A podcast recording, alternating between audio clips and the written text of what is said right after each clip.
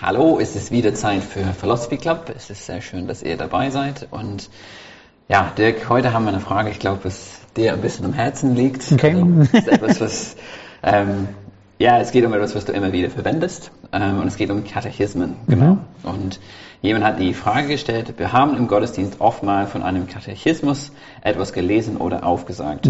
Könntest du bei Gelegenheit mal wieder erklären, was das überhaupt ist? Und warum es noch heute von Bedeutung für uns Christen ist. Ja. Also, es stimmt tatsächlich. Also, ich finde Katechismen ist eine, Katechismen eine ganz feine Sache. Ähm, Katechismen, also das Wort Katechismus kommt aus dem griechischen Wort Katechen und heißt äh, lehren, unterrichten. Okay. Und ähm, das sagt es eigentlich schon, ähm, das große Konzept. Das, was ein Katechismus macht, es lehrt die Gläubigen über die wichtigsten Glaubensinhalte. Ja. Ja, so Katechismen haben eine ganz lange Tradition in der christlichen Kirche. Ähm, das fing schon ähm, ja, gleich kurz nach dem apostolischen Zeitalter an. Ähm, nach die, hauptsächlich, weil ganz viele Leute zum Glauben gekommen sind, die keine Juden waren, die Heiden waren und denen Grundverständnisse gefehlt haben, wer ist Gott, wer ist Christus, was hat er für uns gemacht, warum ist er überhaupt gestorben. Ähm, viele Dinge waren im jüdischen Kontext relativ schnell erklärt. Aber im nicht-jüdischen Kontext musste man Hintergrundinformationen geben, musste man erklären, warum glaubt man das überhaupt, warum feiert man Abendmahl, warum lässt man sich taufen. Und man hat das in der Tat gemacht, ähm, weil ähm, man hat also, ähm, die Katechismen waren die Leute, die sich taufen lassen wollten und bevor man getauft wurde, ist man den Katechismus zusammen durchgegangen, die einzelnen Punkte und Ja. hat damit sichergestellt, dass die ganzen Punkte, die man als für wichtig hält, tatsächlich auch anspricht in dem Augenblick dann. Ähm, so richtig Fahrt aufgenommen haben dann die Katechismen nochmal ähm, mit der Reformation, weil man dann ähm, Katechismen oder weil dann die Theologen sich Gedanken gemacht haben, was glauben denn wir im Kontrast in dem ganz konkreten Fall zur katholischen Kirche. Ja. Und hat die einzelnen Punkte, sowohl wo es Übereinstimmungen gibt, als auch Unterschiede versucht, und das ist das Tolle am Katechismus, so kurz wie möglich, so prägnant wie möglich, so inhaltsreich wie möglich und so präzise wie möglich auf den Punkt zu bringen. Ähm, dass man also mit ein, zwei kurzen Sätzen aber wirklich so viel aussagt wie möglich. Ja.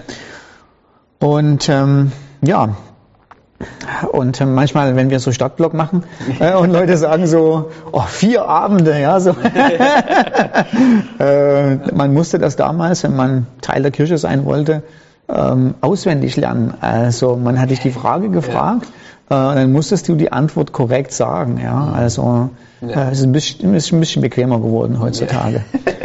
Aber nichtsdestotrotz ähm, haben die Katechismen heute noch eine große Bedeutung. Ich denke, man kann die auf eine vielfältige Art und Weise verwenden. Erstmal ihre Bedeutung kommt dadurch zustande, dass unwahrscheinlich schlaue Theologen ähm, sich lange hingesetzt haben und lange an Formulierungen gefeilt haben, ähm, die wichtigsten Glaubensinhalte wirklich so kompakt wie möglich und so forciert wie möglich, so aussagekräftig wie möglich zusammenzufassen. Ja. Und da sind Aussagen rausgekommen, ähm, die, die, die sind so, ähm, ja, die sind so gewichtig, dass uns heute oftmals die Worte fehlen würden dafür oder so. Also ich würde das zwar inhaltlich vielleicht auch so sagen, aber ich bräuchte, weil ich ein bisschen einfacher gestrickt bin, wesentlich länger, um das zu erklären. Und habe es dann immer noch nicht so gut gesagt. Ja? Also wenn ich habe euch nur mal so, äh, oder habe uns mal so ein Beispiel mitgebracht ähm, vom Heidelberger Katechismus, gleich die allererste Frage fragt, ähm, was ist ein einziger Trost im Leben und im Sterben? Das ist ein bisschen alte Formulierung. Ähm, heute würde man sagen, was ist deine größte Freude im Leben und im Sterben? Ja. Ne, Also woran erfreust du dich am meisten? Und jetzt kommt die Antwort, dass ich mit Leib und Seele im Leben und im Sterben nicht mir, sondern meinem getreuen Heiland Jesus Christus gehöre.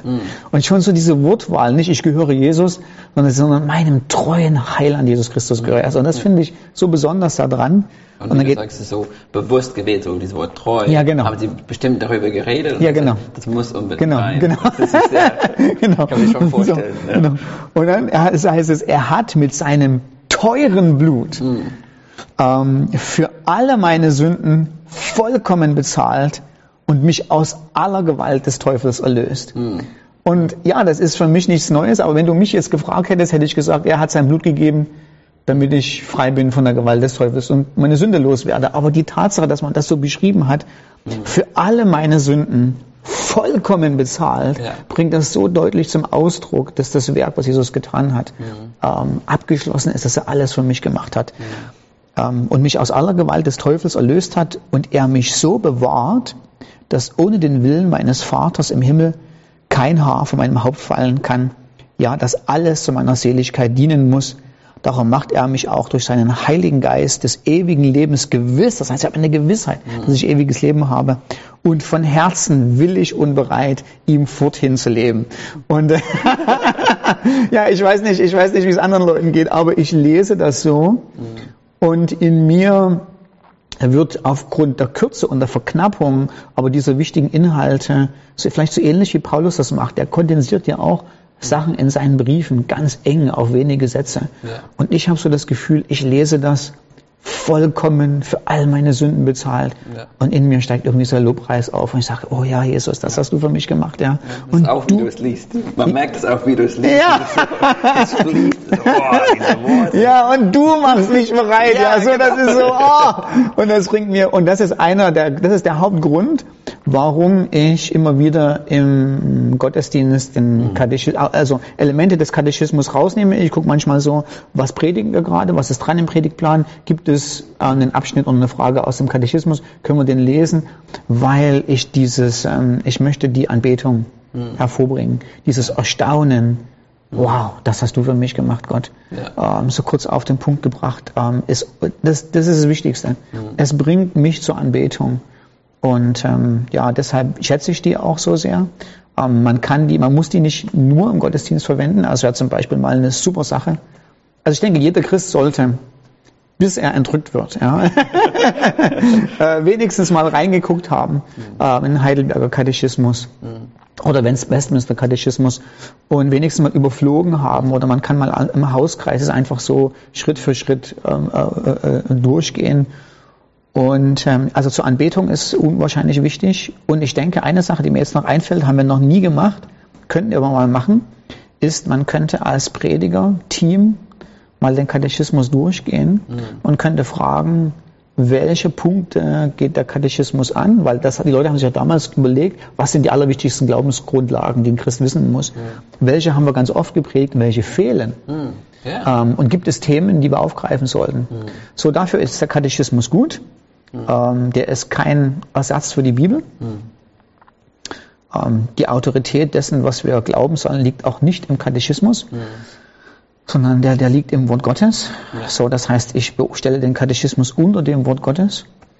Und es gibt sogar, also beim Heidelberger Katechismus hat 129 Fragen Okay. ein, zwei oder vielleicht drei, die ich ein bisschen anders formulieren würde oder so, wo, ich, wo mein Gewissen vielleicht sagen würde, hm, na, da hätte ich vielleicht jetzt eine kleine Nuance anders formuliert oder sie ist ein bisschen anders. Und die Reformatoren hätten damit gar kein Problem übrigens, weil die geglaubt haben, dass Theologie sich immer reformiert, das heißt mit neuen Erkenntnissen man auch ähm, äh, Neuglauben definieren kann. Und ähm, ja, aber ansonsten also wenn man, wenn man den Katechismus jetzt nicht als Dogma nimmt und sagt, ähm, das ist so und das muss so sein, sondern man dann immer wieder guckt, ist das das auch, was das Wort Gottes sagt, ist eine wunderbare Hilfe zum Anbeten und ähm, eine wunderbare Hilfe, um noch sich nochmal klar zu werden, was glaubt man eigentlich. Ja, genau. Es ist auch mit diesen Fragen zu ringen. Wie Ja. bringe ich das auf den Punkt? Das Ja. Dinge, die man allgemein weiß, aber wie erkläre ich das wirklich Ja. auf den Punkt? Ich, ich fand es letztens mit uns hier in der Gemeinde so über die Glaubensbekenntnis Ja. in der Gemeinde zu reden und manche Dinge wirklich zu feilen und sagen, wie Ja. erklären wir das in zwei Ja. Sätzen, was wir dazu glauben. Ja. Das finde ich ganz spannend. Ja, ja. Genau. Cool. Okay. Vielen Dank, Dirk. Dann freuen wir uns auf das nächste Mal Genau. im Katechismus im Gottesdienst. Genau. Schön, dass ihr dabei wart und dann bis zum nächsten Mal.